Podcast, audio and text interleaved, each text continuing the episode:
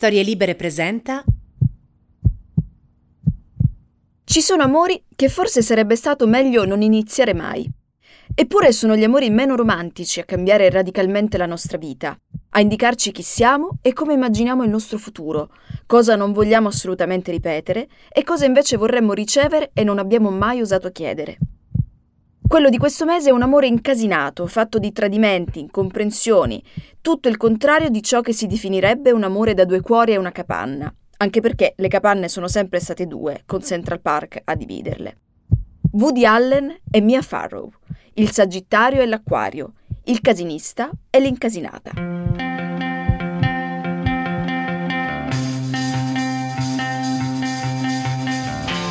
Benvenuti a Love Stories Tutte le storie sono storie d'amore.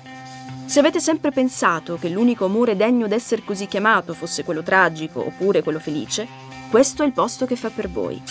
Sono Melissa Panarello e vi accompagnerò in questo viaggio di speranze e di vendette, presentandovi tutti i personaggi che hanno reso eterno l'amore, vincendo lo spazio, il tempo e restituendoci il riflesso di ciò che siamo.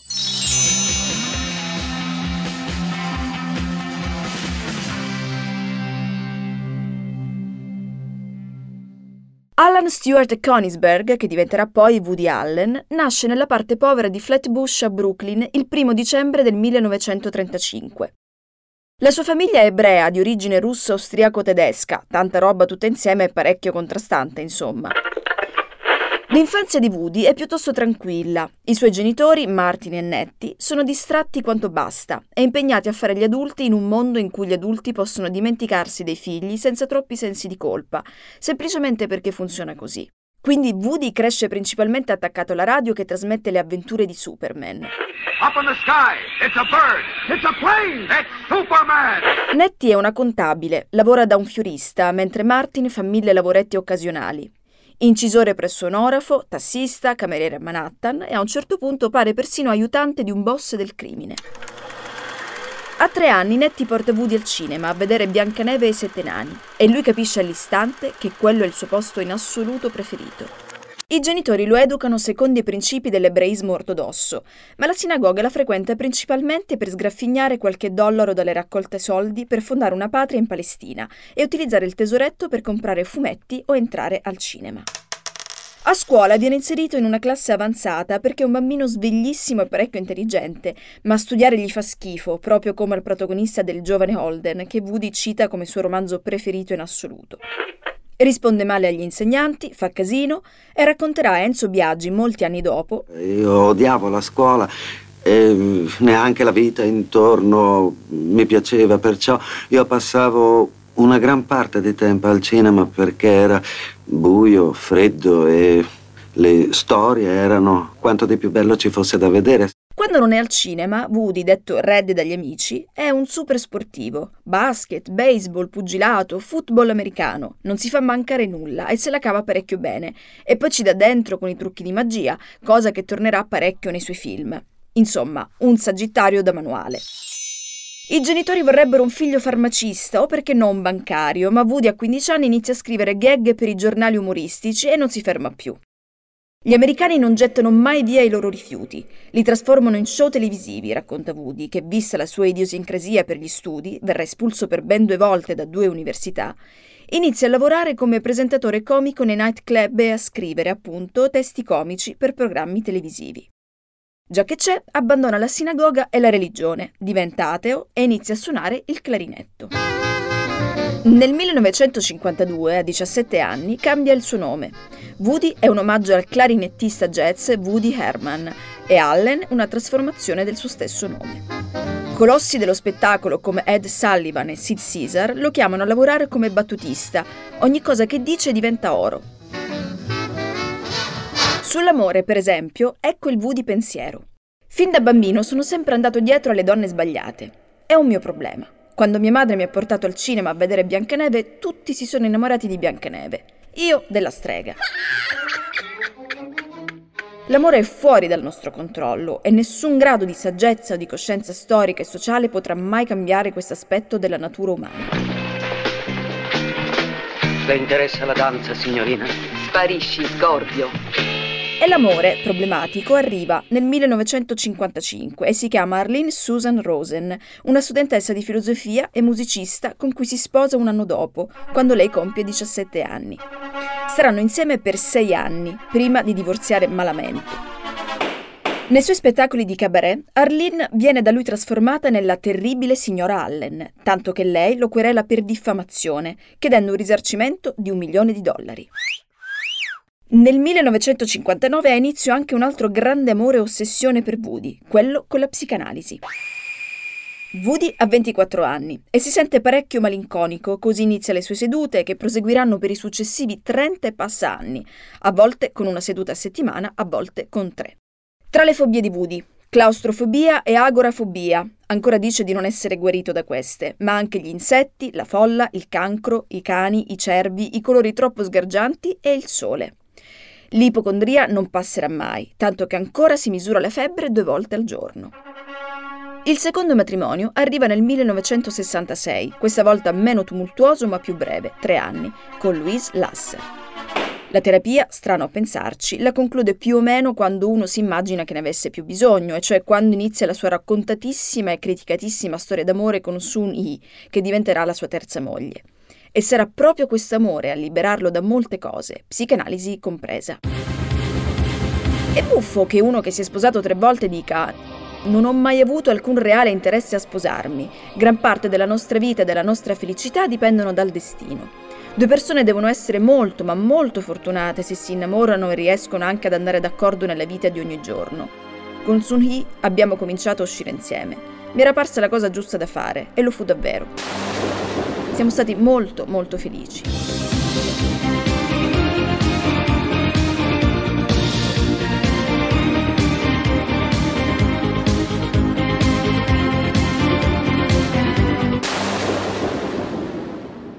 È vero che vive con una certa ambivalenza il matrimonio e in generale tutti i rapporti ufficiali. Se da una parte Venere in bilancia lo porta a desiderare che l'amore sia regolato dalle leggi e dalle istituzioni, il severissimo Saturno in settima casa, ovvero quella che riguarda i matrimoni, le società e i rapporti di lunga data, gli suggerisce di fuggire ogni volta che qualcuno cerca di tenerselo a fianco con una firma e un contratto. Dopotutto è pur sempre un sagittario, scalcia e scappa. Tornando agli esordi di Woody, arriva al cinema come sceneggiatore e attore in Ciao Pussycat. L'esordio alla regia avviene nel 1966 con Che fai, Ruby? E da lì la storia è nota. Tra psicanalisi, un po' di sesso e moltissima New York condita da parecchia musica jazz, Woody, con i suoi quasi 50 film, si porta a casa qualche Oscar e alcuni rimpianti, definendosi un tipo mediocre che ha sprecato una grande possibilità. Dice ho avuto libertà artistica totale e sono riuscito a fare pochissimo. Molti dei miei film sono piacevoli per lo standard che c'è in giro, ma guarda quelli che sono riusciti a fare cose meravigliose, Kurosawa, Bergman, Fellini, Buñuel, Truffaut, e poi guarda i miei film. Ce n'è qualcuno meglio degli altri, circa sei, ma è una quantità esageratamente piccola di tutta la celluloide che ho usato. Arrivi a una certa età e ti rendi conto di non essere un grande. Così salva solo Zelig, La rosa purpurea del Cairo, Mariti e mogli, Pallottole su Broadway, Match Point e Vicky Cristina a Barcellona e nella sua scelta lascia assurdamente fuori Manhattan o Io Annie. Pussycat, pussycat, I love you, yes I do. Ci sono momenti in una partita in cui la palla colpisce il nastro po' di fortuna lo oltrepassa. E allora si vince. Oppure no. E allora si perde.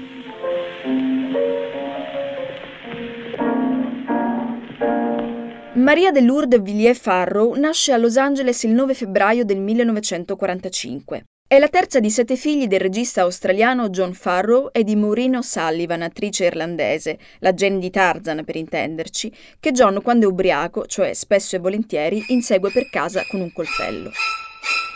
In questo bel clima cresce Mia, che a nove anni sopravvive miracolosamente a una poliomelite fulminante che le regalerà quell'aspetto diafano, indifeso e malinconico che costituirà l'ingrediente principale del suo fascino. Quando Mia ha 13 anni, uno dei suoi fratelli muore in un incidente aereo. I rapporti con gli altri componenti maschili della famiglia sono pieni di ombre, tanto che racconterà ai figli di essersi dovuta difendere continuamente da tentate molestie. Un fratello di Mia finirà in carcere da grande proprio per abusi su minori, un altro, Patrick, si suiciderà nel 2009. Era tutta questa tragedia scritta nelle stelle? Come sempre, sì. Saturno opposto alla Luna e a Marte. Difficilissimi rapporti con gli uomini e con l'autorità, se consideriamo quella paterna, per esempio, da cui si sente continuamente minacciata e il più delle volte lo è davvero. È il tema natale della vittima perfetta, della donna che si ritrova a lottare continuamente con demoni interiori e mostri esterni. La vittima perfetta da bambina vuole fare il pompiere, poi la suora e infine il medico, ma con genitori così, quando non corrono con un coltello in mano, e un padrino come George Cukor, è un attimo che scopre di essere un drago con la recitazione. Arriva a Broadway giovanissima e con un carattere per niente facile. È bizzosa, in perenne competizione con le sorelle, vuole essere la più famosa e la più bella, ma almeno una delle sorelle, Prudence, la frega visto che è l'unica a ispirare una canzone dei Beatles incontrati nel 68 durante un ritiro spirituale in India.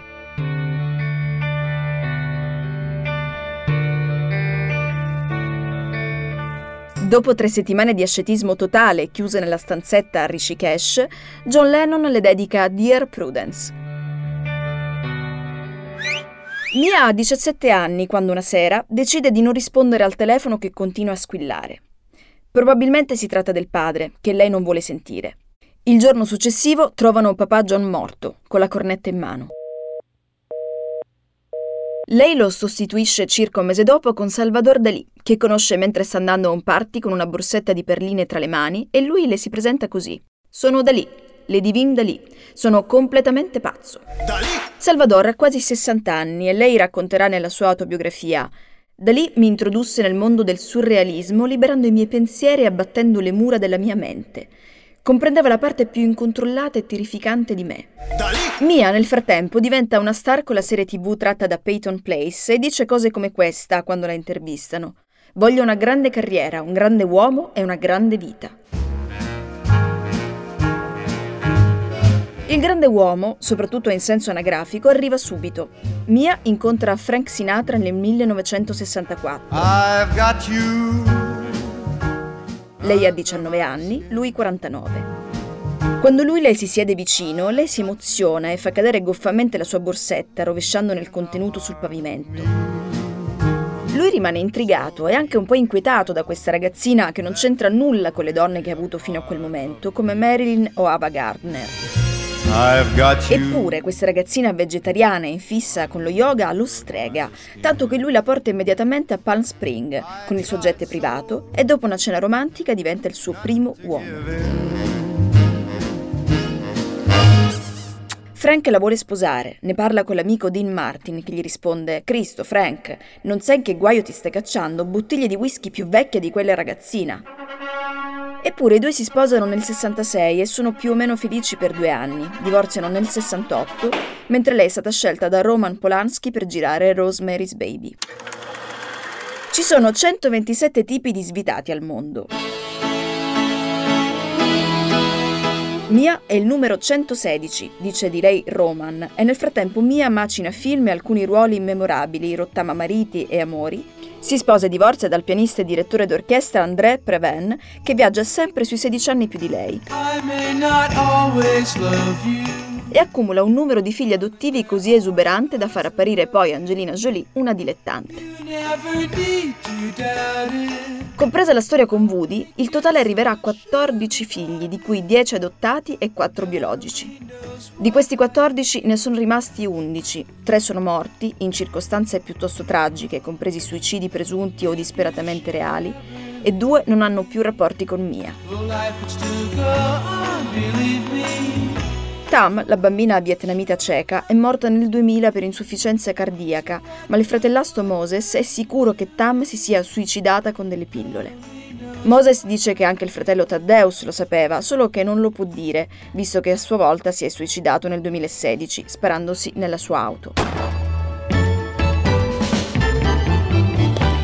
Lark, che era molto unita con Sun-hee, è morta per delle complicazioni in seguito all'AIDS nel 2008, dopo aver avuto due bambini.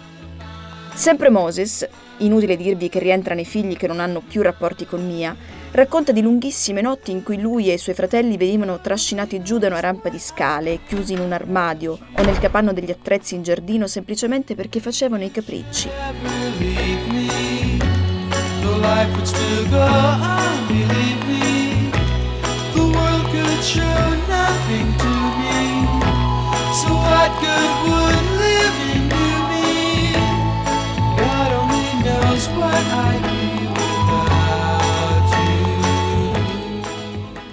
Eppure, da fuori, li guardavamo con invidia e stupore, Woody e Mia. Innamorati ma sempre separati, con due case che si guardavano, divise dal Central Park, lui che ogni mattina all'alba si presentava con i muffin e i giornali a casa di lei e dei figli, ci sembravano romantici e rivoluzionari, ma la realtà è che erano solo molto, molto incasinati. E a far deflagrare il casino ci pensa proprio la figlia adottiva di Mia, Sun-Yi, che fa parte della tornata di bambini adottati da lei e Preven. Quando la prendono dall'orfanotrofio ha problemi di apprendimento, un'età che potrebbe essere compresa tra i 7 e i 10 anni, e detesta gli uomini, tanto che appena uno le si avvicina comincia a sibilare come un serpente. Gli anni a casa con Mia, purtroppo per lei, non sono questo gran salto di qualità rispetto all'orfanotrofio. Racconterà infatti scene di quotidianità familiare che fanno apparire John Crawford davvero una mammina cara. Spiegherà che esisteva una vera e propria scala gerarchica tra i figli adottivi e figli naturali. In cima alla piramide dei favoriti, Fletcher, figlio biologico di Mia e Preven, capelli biondissimi, occhi azzurri e un quoziente intellettivo notevole. Quando viene adottata, Sunui non parla inglese e Mia, per insegnarglielo, utilizza quei blocchetti di legno con su scritte le lettere dell'alfabeto. Se Sunui sbaglia, Mia glieli getta addosso. Eravamo come l'acqua e l'olio. Fin dall'inizio, Mia non è stata materna con me. Mi girava testa in giù, tenendomi per i piedi, per farmi andare il sangue alla testa, perché credeva, o l'aveva letto, Dio solo sa da dove le sia venuta l'idea, che sarei diventata più intelligente o chissà che altro.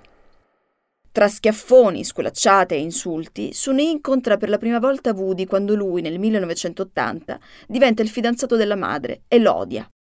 Lo odiavo perché stava con mia madre e non capivo come qualcuno potesse stare con una persona così cattiva e meschina. Pensavo che dovesse essere come lei. Nel 1987 nasce un nuovo figlio perfetto, Satchel, il primo e l'unico di Woody e Mia, che parecchi anni dopo, con un altro nome, scatenerà la tempesta perfetta proprio sul vituperato padre con il Me Too. Woody, nel frattempo, adotta nel 1992 Moses e Dylan, ma non gli altri figli di Mia, che continuano a vivere con lei e ad avere a che fare con un costante, personalissimo inferno quotidiano. Sun-hee racconta che lei e Lark erano trattate da Mia come delle domestiche, Facevamo la spesa insieme per tutta la famiglia, fin da piccole. Lei cucinava, insieme pulivamo i bagni, lavavamo i piatti e spolveravamo. Poi, sempre nel 1992, Mia passa a casa di Woody quando lui non c'è e trova sopra il camino un sacco di polaroid scattate da lui a Su-Yi, che a questo punto ha tra i 19 e i 22 anni e nelle foto è decisamente nudissima.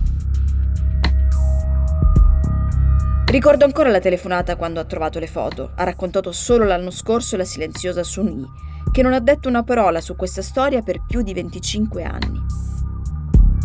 Ho risposto e lei ha detto Sun-Yi. Non aveva bisogno di dire altro, con quel tono di voce raggelante. Sapevo che la mia vita era finita e che aveva scoperto tutto solo dal modo in cui ha pronunciato il mio nome. Quando è tornata mi ha schiaffeggiata. Quindi ha chiamato tutti, non ha cercato di circoscrivere la situazione, l'ha allargata a macchia d'olio e poi si è messa a gridare contro Woody quando è arrivato. Io e i miei fratelli l'abbiamo sentita impazzire e urlare per ore nel cuore della notte. Ai figli lei grida principalmente queste testuali parole. Woody si scopa su Nui e comincia uno dei drammi più raccontati, mistificati e riscritti della storia di Hollywood.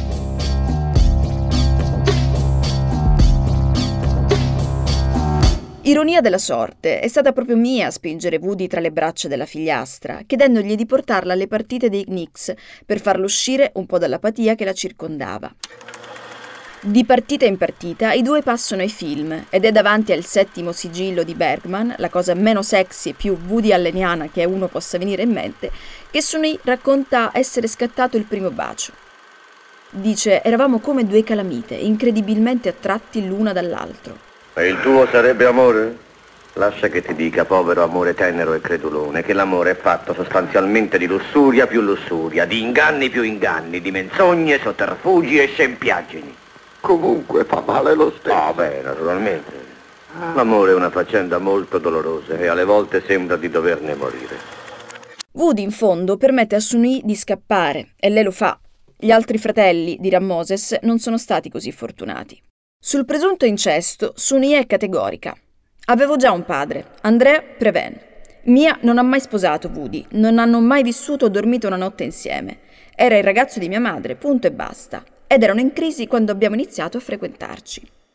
Certo, vedere che il tuo compagno si innamora della tua figlia adottiva all'incirca ventenne, quando tu hai 47 anni, non fa piacere a nessuno, e Mia da quel momento ha un solo scopo, vendicarsi utilizzando tutti i suoi figli contro di lui.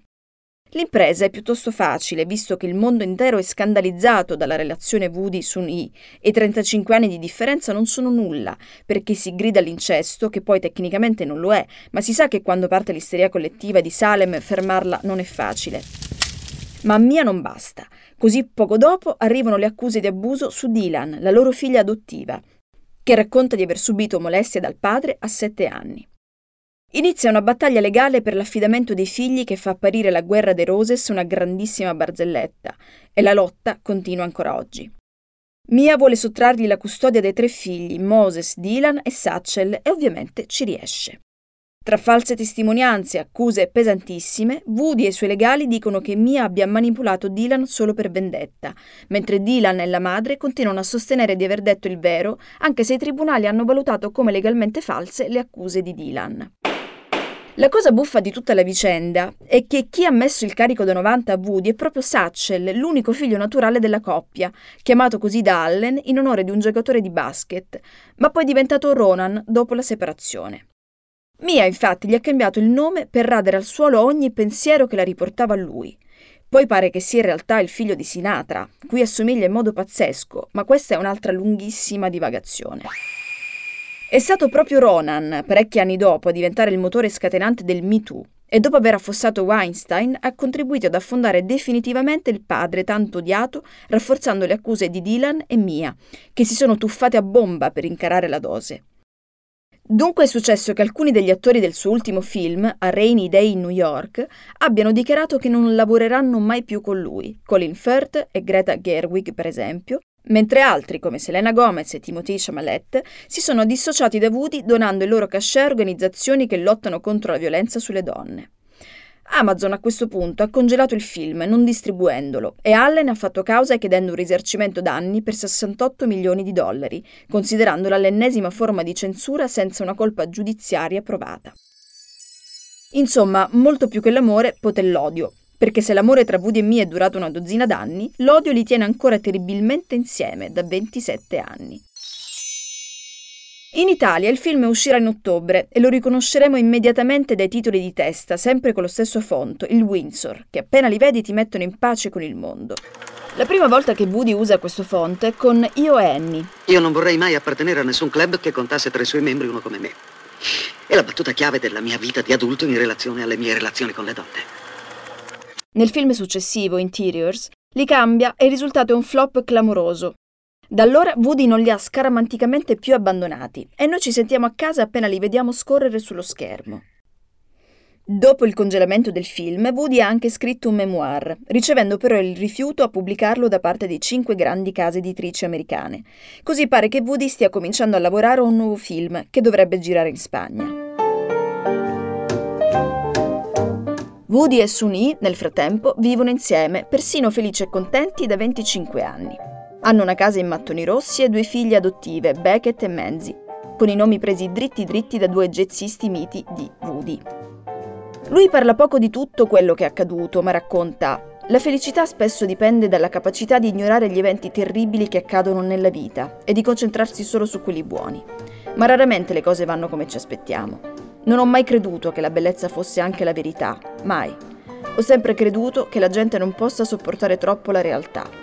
Io amo vivere nel mondo di Bergman, o in quello di Louis Armstrong, o in quello dei New York Knicks, perché non si tratta di questo mondo.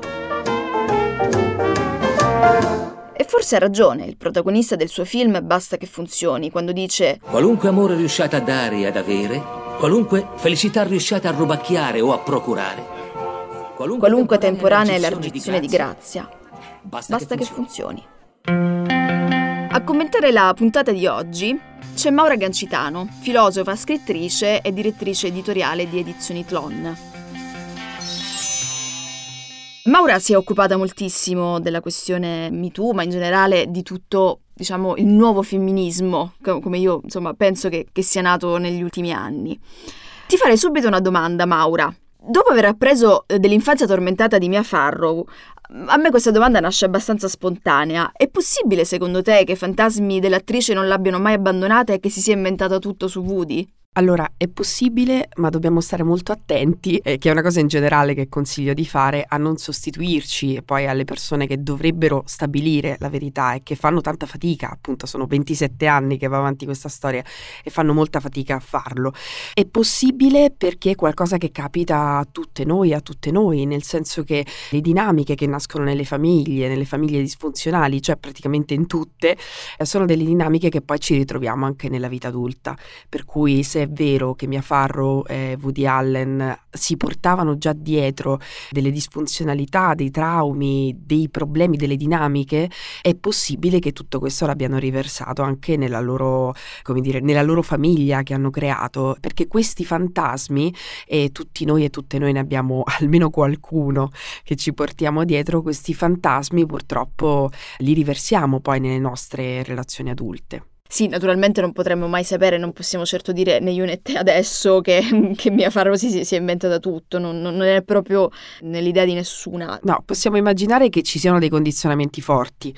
Questi ce li abbiamo tutti ed è la ragione per cui oggi dobbiamo necessariamente fare una riflessione sulla famiglia, sui ruoli e quindi su quelle certezze, quei punti di riferimento che erano certezze e che oggi non possono esserlo più e cercare di capire invece come poter, come dire, vivere una vita vita che, che, ci possa portare una fioritura, come la chiamo io, e quindi liberarci da tutti questi condizionamenti. Senti, fino a pochissimi anni fa non si parlava mai di molestie, o comunque se ne parlava molto poco, soltanto nei casi più eclatanti. Forse soltanto in America si, se ne parlava di più, certamente più che in Europa e in Italia, dove la legge, anche e soprattutto quella morale, è sempre stata molto severa. Da quale esigenza nasce il movimento MeToo, che poi in Italia è diventato un, quella volta che è lanciato da Giulia Blasi? Nasce dall'esigenza di rompere un tabù, nel senso che questi ricatti, eh, questi compromessi che si dovevano accettare sembravano normali. A un certo punto, per fortuna, qualcuno ha iniziato a dire no, non è normale. Eh, e quindi a catena si è scatenato l'inferno, ma è bene che sia successo, nel senso che non è normale che ci siano certi squilibri di potere e che si debbano accettare certe situazioni. Nasce dal fatto che ci siamo stancati e stancate finalmente di una situazione che va avanti da millenni e che inaccettabile, per cui quello che è venuto fuori è che tante attrici, ma anche tanti attori, soprattutto omosessuali, dovevano accettare questo genere di compromessi e che tante persone al di sopra di ogni sospetto eh, li portavano avanti, per cui di casi ne, se ne sono susseguiti tantissimi, Kevin Spacey, Louis C.K., ce ne sono stati veramente tanti e questo ha, ha fatto vedere che, che la situazione era peggio di quanto pensassimo. Purtroppo, come al solito, ci si è accaniti verso le vittime e quindi verso le persone che hanno avuto il coraggio di denunciare. Ci troviamo ancora oggi in un mondo in cui 9 donne su 10, ma anche in Italia, che vengono violentate, si parla proprio di violenze sessuali totali, non denunciano. Per cui quello che è venuto fuori dal MeToo rimane comunque purtroppo la punta di un iceberg. Certo, no, anche perché mh, spesso quelle che hanno denunciato, le, le, le, vittime, le persone che hanno denunciato queste molestie, le violenze, eccetera, sono sempre state, nel caso per esempio di, di Asia Argento, viste come dei personaggi estremi, fuori dalle righe e quindi già solo per questo da mettere sotto processo, perché se, come dice qualcuno, hai baciato un cane eh, per esigenze di, di, sceneggiatura, allora poi non puoi lamentarti se un porco ti mette le mani addosso. Ed è ovviamente un pensiero triviale questo, per quanto mi riguarda. Ma è un pensiero filosoficamente debole, cioè non è un argomento, nel senso che io posso essere vittima e contemporaneamente posso essere carnefice verso qualcun altro, posso aver subito una molestia e contemporaneamente posso averla commessa. Allora io sono responsabile della molestia che ho commesso, se l'ho commessa e se qualcuno, se un giudice lo stabilisce, non una persona sui social network e contemporaneamente posso essere vittima. Quello che dobbiamo mettere in evidenza è la cultura dello stupro, la cultura della violenza, la cultura che ci porta ancora oggi a, a questo genere di situazioni, situazioni familiari, situazioni lavorative e situazioni relazionali in generale. Per cui quello è il nemico. Una persona che è stata cresciuta in un certo ambiente può essere stata vittima eh, di violenze e di abusi e può diventare a sua volta, può, può metterle in atto a sua volta. Questo non significa che sia meno vittima. Cioè se Asia Argento, Mia Farro sono state vittime di certi abusi, rimangono vittime nonostante poi è possibile possibile che si siano inventate qualcosa in altri casi o che siano colpevoli a loro volta di qualcos'altro. La difficoltà sta nel fatto che noi tendiamo sempre a etichettare una persona o come vittima o come carnefice. Abbiamo difficoltà a tenere insieme due poli, vedendo che comunque anche quella persona, se è stata vittima a sua volta è diventata carnefice, significa che rimane vittima di una cultura. Sono d'accordissimo. Senti, ma secondo te qual è l'argine che ciascuno di noi può mettere anche a se stesso per impedire e impedirsi di, mettere, di emettere giudizi e invocare il giustizialismo? Eh, questo dovrebbe derivare appunto da una cultura inclusiva e da una cultura, come dire, basata su, su, una consapevolezza filosofica, lasciamelo dire per deformazione professionale, nel senso che prima di emettere un giudizio su una, una sentenza poi, su un fatto di cronaca o un fatto di gossip, bisogna stare molto attenti, bisogna essere responsabili, soprattutto se si è giornalisti, se quindi si scrivono articoli che, che fanno il giro oggi soprattutto dei social network o di altri canali ma anche se si è semplicemente fruitori di questi articoli. Bisogna stare molto attenti di fronte a questi fatti quando escono queste notizie a non sostituirsi poi a chi invece deve stabilire se il fatto è accaduto oppure no. C'è stato un articolo importante scritto da Margaret Atwood a proposito rispetto a questo, cioè dobbiamo stare molto attenti a considerare contemporaneamente di nuovo una difficoltà cognitiva, cioè il fatto che noi stiamo o da una parte o dall'altra, non riusciamo a, a tenere insieme i due poli Contemporaneamente considerare che ci sono ancora troppe poche denunce rispetto agli abusi che accadono quotidianamente nel mondo dello sport, nel mondo della politica, ma anche eh, appunto nel, nel mondo, nella, nella vita di ciascuno di noi. Quindi contemporaneamente le accuse sono ancora pochissime, ma sicuramente in mezzo a queste ce ne sono tante che possono essere false o dettate da falsi ricordi o da altro. Dobbiamo tenerle insieme, quindi contemporaneamente sapere che ancora il MeToo è all'inizio inizio, nel senso che ha scoperchiato un vaso di Pandora ma non sappiamo ancora quanto c'è dentro che non abbiamo visto, però è possibile che in mezzo a questo ci siano dei fatti di cronaca e delle accuse che non sono vere. Questo non lo possiamo stabilire noi, in questo dobbiamo farci da parte, dobbiamo mettere un punto interrogativo e dobbiamo lasciare che le indagini vadano avanti, che le cause vadano avanti. Bisogna stare molto attenti a avere proprio come direzione importante la distruzione della cultura dello stupro e della violenza, ma senza attaccare appunto gli individui, le persone. Questa non è una cosa che compete a noi come cittadine e cittadini. Certo, no, anche perché poi si fa tantissima confusione, lo dimostra per esempio il manifesto firmato da Catherine Deneuve e altre attrici qualche anno fa, un paio d'anni fa.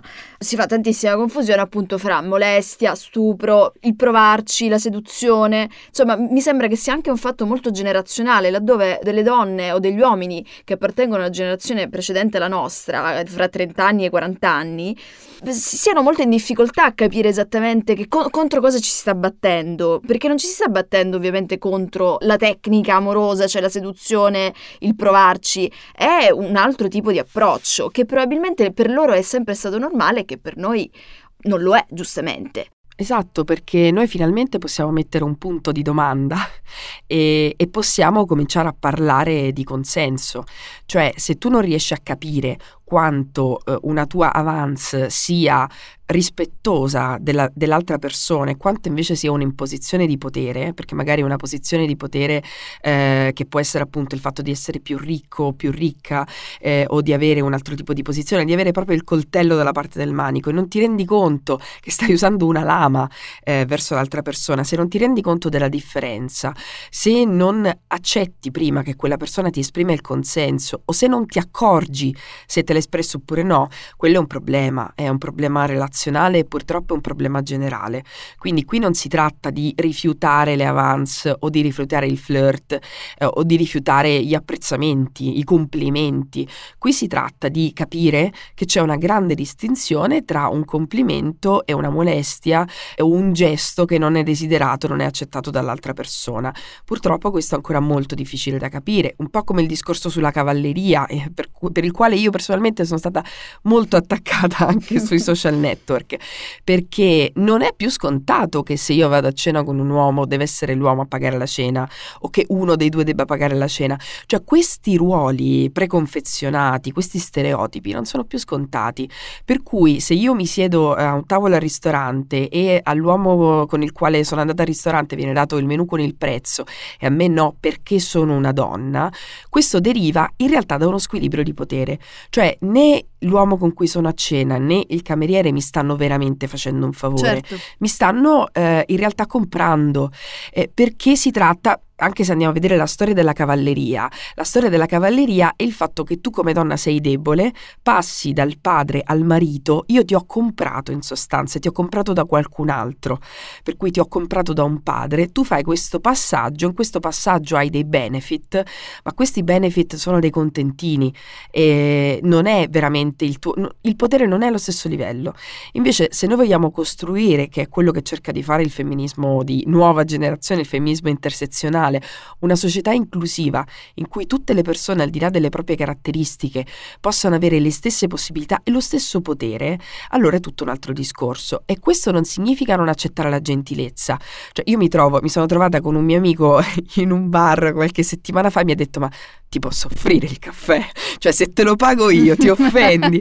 Ora, eh, offendi. eh, Certo. ma in realtà questo non significa fare paura, anche perché questo per fortuna non è più un discorso solo delle donne, deve diventare un discorso di tutte le persone che si rendono conto di queste dinamiche. Per cui se siamo al bar e stiamo prendendo un caffè e io ho voglia, per un fatto di gentilezza, ho, ho desiderio di offrirti il caffè, te lo, lo posso fare se tu lo accetti, se, no- se ti va bene Certo. al di là delle tue caratteristiche, cioè se io guadagno più o meno di te, se io sono donna, sono uomo, e tutto questo dà molto fastidio e fa anche molta paura alle persone che invece ragionano e si relazionano in base ai ruoli. Sì, guarda, io infatti mi sono ritrovata spesso nei ristoranti a- ad andare a cena con il mio fidanzato. Pago io la cena con la carta di credito e puntualmente lo scontrino dove mettere la firma viene data al mio fidanzato. Sì, sì. È una cosa terribile, quindi mi sono ritrovata a fare dei sermoni terrificanti a questi poveri camerieri. Ma secondo me è fondamentale, cioè perché adesso non è che tutti dobbiamo educare gli altri perché nessuno ha la verità in mano. Però, insomma, cercare di aprire un po' le coscienze, dire guardate, appunto, mh, smettiamola di fare una guerra di potere, anche perché poi c'è sempre qualcuno che perde. Siamo state noi per secoli, ma probabilmente adesso comincerete a essere voi, quindi appianiamo le cose prima che sia troppo tardi. Per il vostro bene stesso, ci mancherebbe. Perché poi tra l'altro questo provoca eh, tantissimi problemi, tantissime insicurezze anche negli uomini che magari si sentono in dovere di dover essere cavalieri quando per una serie di ragioni potrebbero non desiderarlo. È liberatorio abbandonare questi ruoli, è liberatorio per tutte le persone. Per cui se cerchiamo, quando per esempio parliamo di, di relazioni, di, se, se evitiamo di incastrarci in questi ruoli, in realtà scopriamo che da guadagnarci ne hanno tutte le persone. Certo, sono d'accordo.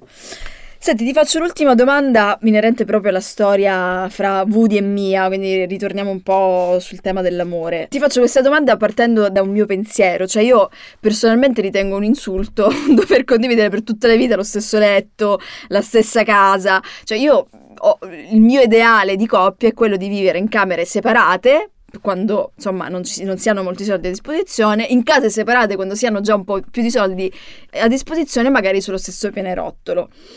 Secondo te è possibile pensare di amarsi come un tempo, con eh, matrimoni, figli, convivenze forzate? Cioè, possono eh, entrare in campo nuove regole per l'amore? Allora, io credo nella pluralità in generale, cioè in, ogni cosa. Eh, più ci sono, come dire, modelli, esempi, storie plurali, diverse, meglio è perché a quel punto non sei tu che ti devi adeguare a un modello e questo dipende molto dalle persone, cioè nella storia di una persona possono esserci tante storie d'amore molto diverse. Se le storie sono sempre uguali è perché probabilmente quella persona sta ricalcando costantemente una dinamica che non riesce a superare. Invece se si tratta di storie autentiche in cui c'è veramente un incontro con un altro, con un'altra, quelle storie saranno sempre molto diverse. Quindi in questo caso i pregiudizi è possibile che ci siano in un senso o nell'altro. Io credo nella pluralità e questo dipende, è legato ovviamente anche alla mia esperienza personale, nel senso che in generale avrei potuto dire la stessa cosa, ma poi, come dire, nel caso specifico mi sono trovata invece in una relazione completamente diversa, che magari dall'esterno può essere vista anche come una relazione all'antica, cioè relazione eterosessuale con figli, eh, con condivisione degli spazi e del tempo al, ad altissima percentuale. Ma questo proprio perché poi le relazioni ci stupiscono e ci sorprendono, cioè dipende molto dall'altra persona che vediamo. In questo senso è bello eh, ascoltare e leggere come fai tu appunto in questo podcast, ascoltare, entrare in storie molto diverse, vedere anche percepire in quali ci riconosciamo di più e in quali di meno, perché non ce n'è una che sia giusta e una che sia sbagliata. Tutte le storie sono storie d'amore, come dici tu, non c'è una storia d'amore migliore o peggiore, ci sono storie secondo me autentiche e inautentiche. Le storie autentiche sono tutte diverse e nelle storie autentiche ciascuno di noi può scoprire di volta in volta una parte diversa. Ci sono storie che possono durare tutta la vita, ma non come dire come fratello e sorella, ma anche con intensa passione. Ci sono storie che si esauriscono dopo poco tempo. L'importante è proprio percepire l'autenticità. Questa cosa significa quindi abbandonare i ruoli e le idee proprio preconfezionate sulle storie d'amore. In questo senso, certo che ci possono essere delle storie in cui eh, si vive in camere o in case separate, magari nello stesso pianerottolo, a città di distanza e altre in cui si vive sempre insieme. Dipende molto dalle persone. Quindi per me è possibile tutto. Se l'incontro è un incontro autentico e se le persone possono essere felici insieme. Beh, mi sembra fantastico chiudere in questo modo, sintetizzandolo con un ama e faccio che vuoi. Quindi, esatto. quindi ti saluterei qui, Maura. Sei stata mm, illuminante come sempre. Grazie molte. Grazie, Melissa. Grazie mille. Grazie, ciao.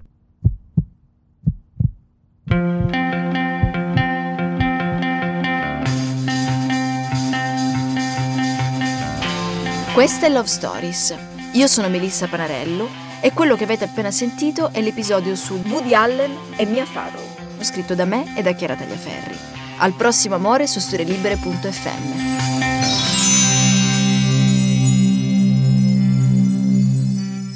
Una produzione storielibere.fm di Gianandrea Cerone e Rossana De Michele. Coordinamento editoriale Guido Guenci. Post produzione audio era zero.